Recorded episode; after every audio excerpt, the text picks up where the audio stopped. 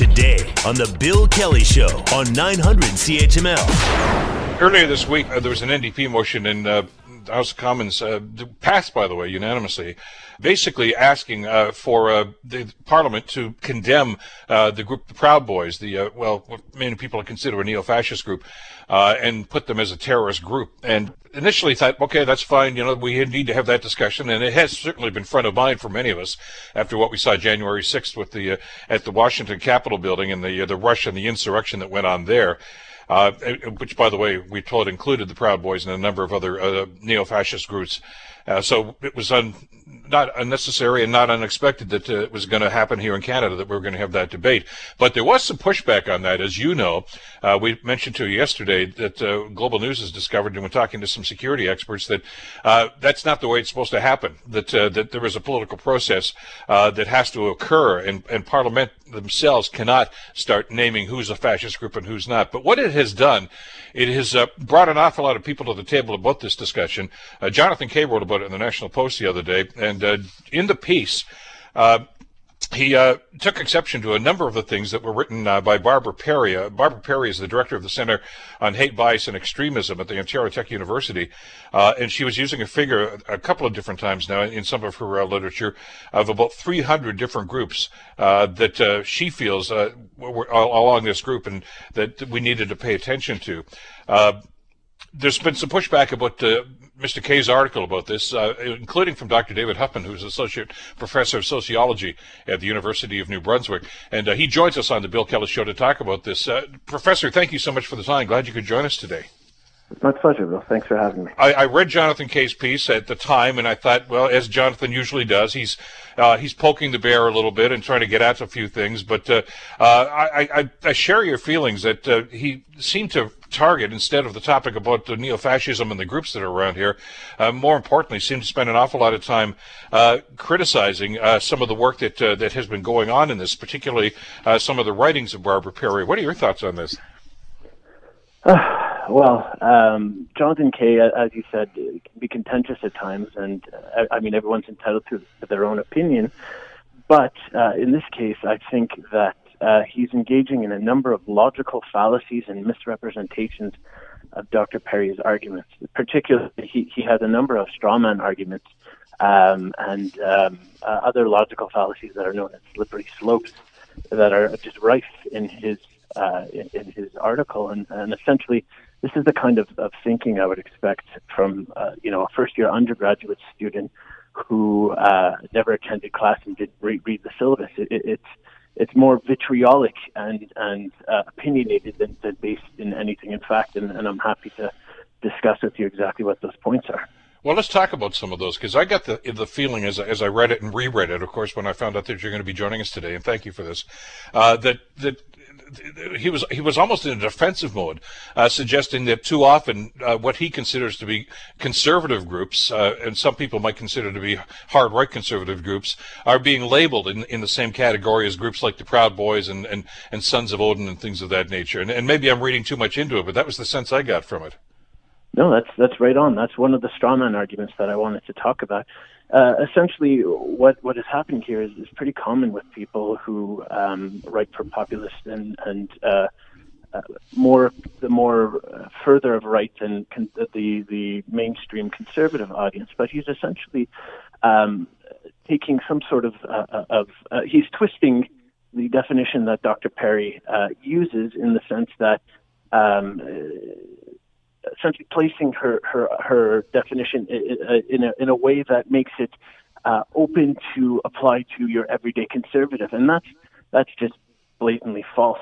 Uh, what's happening here, and, and, what I found interesting is, um, I mean, the, the implicit argument that Mr. Kay is making is that he thinks that um, uh, the average conservative in Canada is uh, shares many similarities with the far right as described by Dr. Perry, like white supremacy, white, uh, uh, anti-immigration, exclusionary nature. I, I, would beg to disagree. I mean, the vast majority of uh, conservatively leading, uh, leaning Canadians are, are law-abiding and, and, perfectly pro-social, and and uh, I mean, we're all entitled to our political opinion. This this here reads to me almost more like a, a an apologist or uh, or a um, uh, a, a, defensive stance where, where there's some sort of projection on Mr. Kay, uh, Mr. Kay's part.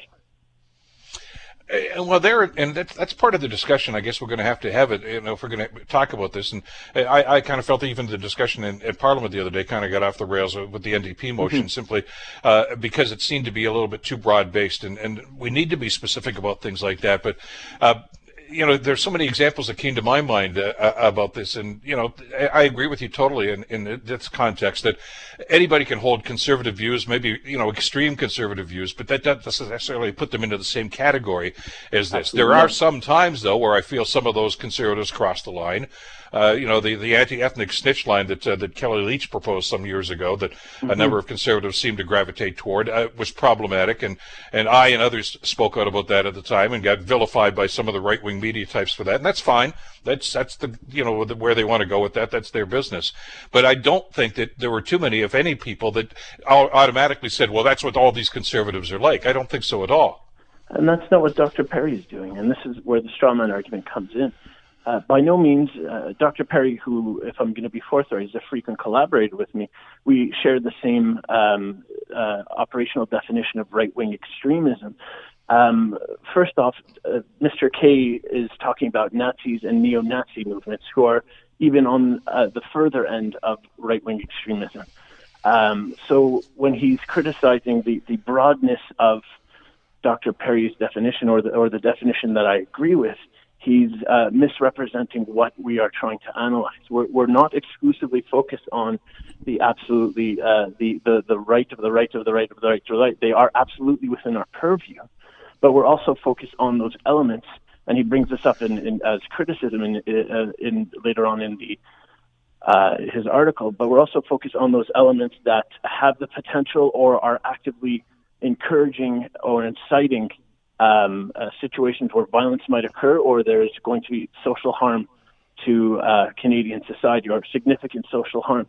So he's he's misrepresenting what exactly Dr. Perry is looking at, and quite unfairly. And obviously, um, we we, uh, we as social scientists and Dr. Perry as a social scientist, we're trying to avoid what's called a net widening effect. We we absolutely don't want to get your law-abiding uh, um, Canadians who have conservative views. This is analytically unhelpful.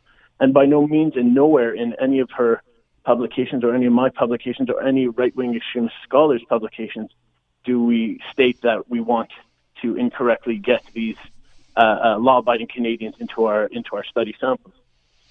Is that's a mistake though? A lot of people can make, I, I, guess, when they get into this, and, and you know, especially maybe those who maybe you don't have a, a, a fuller understanding of what's going on here. Uh, and I know that in the piece he talks about people on the other side too, uh, with Antifa, uh, mm-hmm. and, and, and, intends to do a characterization of them. But uh, I, would like to think that most of us in this country, anyway, Professor, are going to look at something like uh, like the Proud Boys or, uh, or some of the anarchists on the far far left side uh, but we can say, yes, this is going to be a concern and this is a discussion we need to have. But, uh, you know, we should not be painting everybody who's on that side of the spectrum. I mean, it's, it's, it's like everything else. There are degrees here, and anybody who's mm-hmm. left of center is not necessarily an anarchist. Anybody who's right of center is not necessarily a white supremacist. Uh, there may Absolutely. be those elements way down the, the spectrum, but that does not, that's not all inclusive. And, and I didn't get the sense that Barbara Perry was, was indicating that, at least from what I read of, of what she was writing anyway. No, and, and I'm extremely familiar with her work, and uh, I build a lot of my own work on her work, and that, you're absolutely right. Uh, one of the things that, that social t- scientists like myself and Dr. Perry um, always keep in mind is that, that uh, there's very few black and whites when we're talking about social behavior.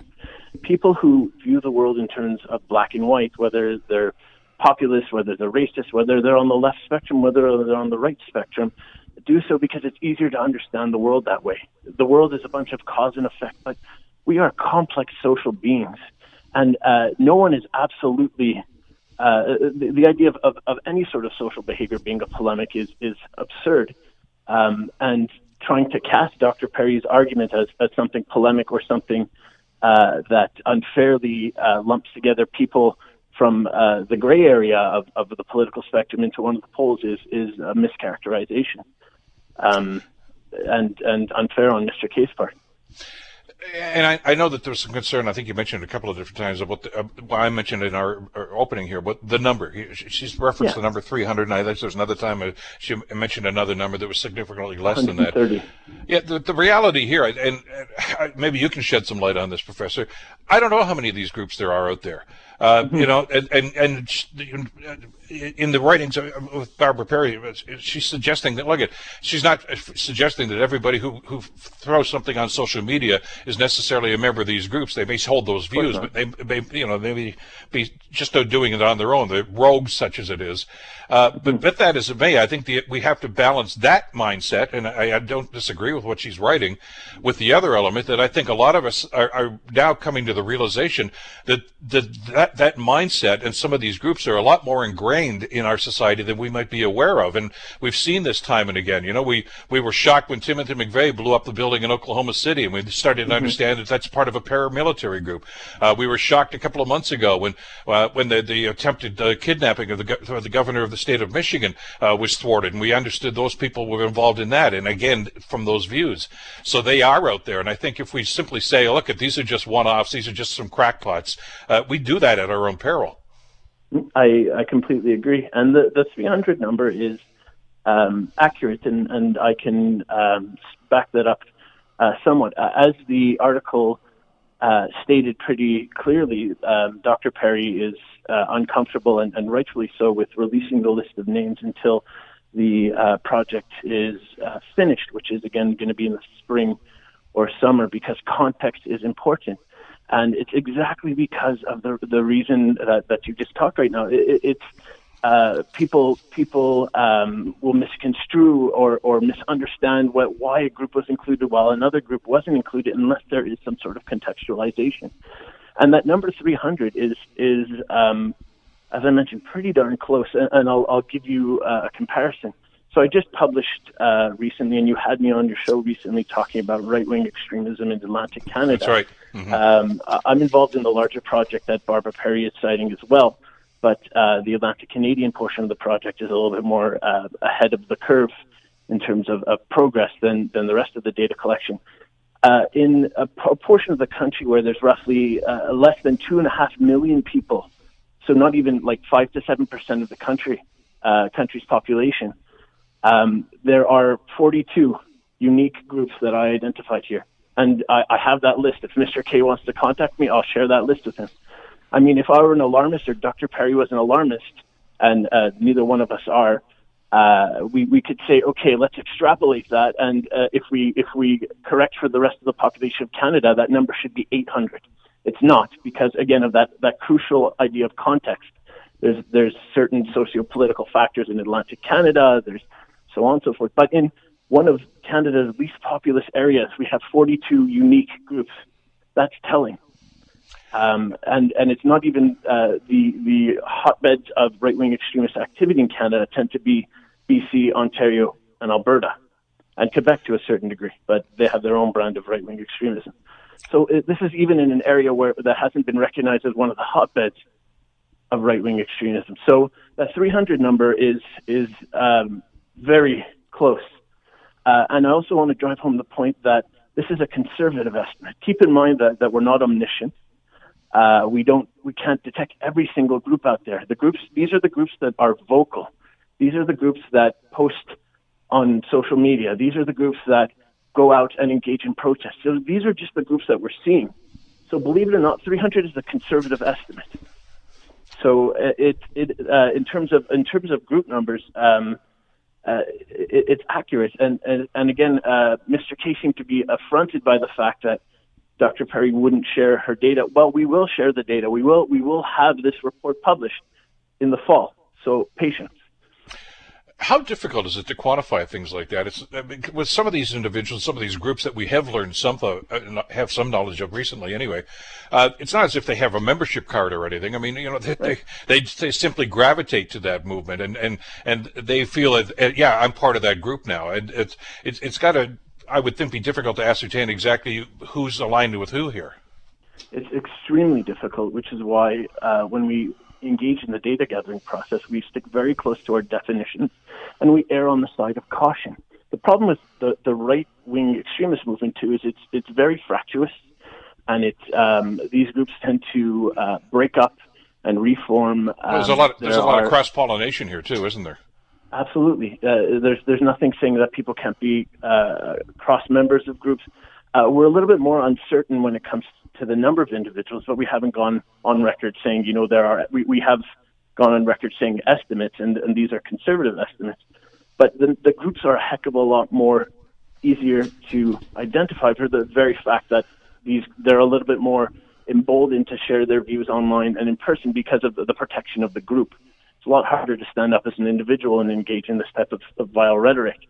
So, um, the looking at the groups as a unit of analysis, sticking to a very close and, and uh, um, useful definition uh, allows us to uh, quote unquote lump these groups together in, into something, into a, a, a, classification that's useful to us analytically. Uh, it's not an easy task, so, and I will admit that, but it's a matter of sticking close to, to our, our methods. Well, and I, I, don't want to get trite here and start throwing cliches here, but I mean, knowledge is power. And the more that we can read about these and the more the, the uh, information we can gather about this, uh, the better I think we can be about understanding exactly what it is that we're dealing with. And I, I don't know that we're there yet. Uh, I, like I say, I thought the motion that passed in Commons the other day was a little bit naive, although uh, probably mm-hmm. well intentioned. I get that. Uh, but the information I, such share your opinion, by the way. I'm, yeah. um, I, have gone on record saying that uh, uh, designating the Proud Boys is uh, symbolically useful in the sense that it sends a message to, to Canadians that our government and we as Canadians don't stand for this. But is it politi- political posturing? Absolutely. Is it sure it going was. to destroy the Proud Boys? Absolutely not. They're going to reform. They're going to they're going to dissipate. They're going to spread their ideas elsewhere under different names. So I, I agree with you. Yeah, exactly, and I think Minister Blair was quite clear about that too. When he suggested that this per- perhaps was was not the way to do this, he, he was quite, I, I, thought, clear and suggested. Look, I'm not saying these guys don't deserve it. He says we know what they are. We know what we're all about.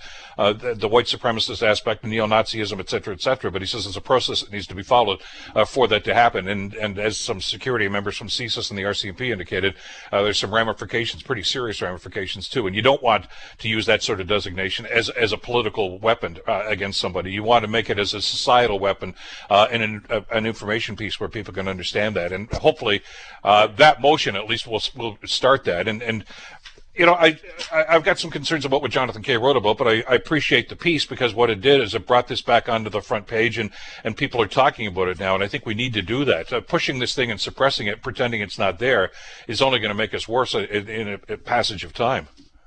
I think he could have done it a little bit more tactfully. If I'm I'm going to be blunt and honest, I I um he um he spends far too much time uh, I think trying to deny that there's an an issue. I don't think it's explicit in how he writes, and, and maybe I'm in all in all fairness maybe I'm reaching here a little bit, but it seems to me that part of the piece is denying that there's a white supremacist and a neo-Nazi and a far-right problem in Canada, and that's what concerned me.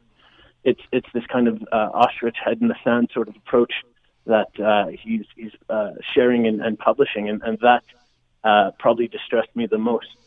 Um, it's undeniable that it's an issue here, and it doesn't mean it it's, doesn't mean that other forms of, of political violence uh, aren't present and prevalent in Canada.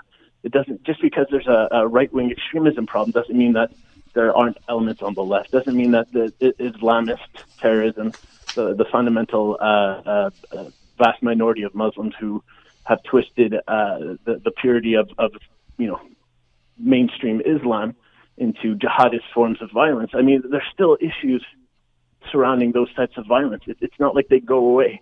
But denying that this is, is I mean, even if, if, if the 2017 mosque shooting happened and that was the only act of violence and only issue that cropped up in the, in the last couple of years, it's still a problem.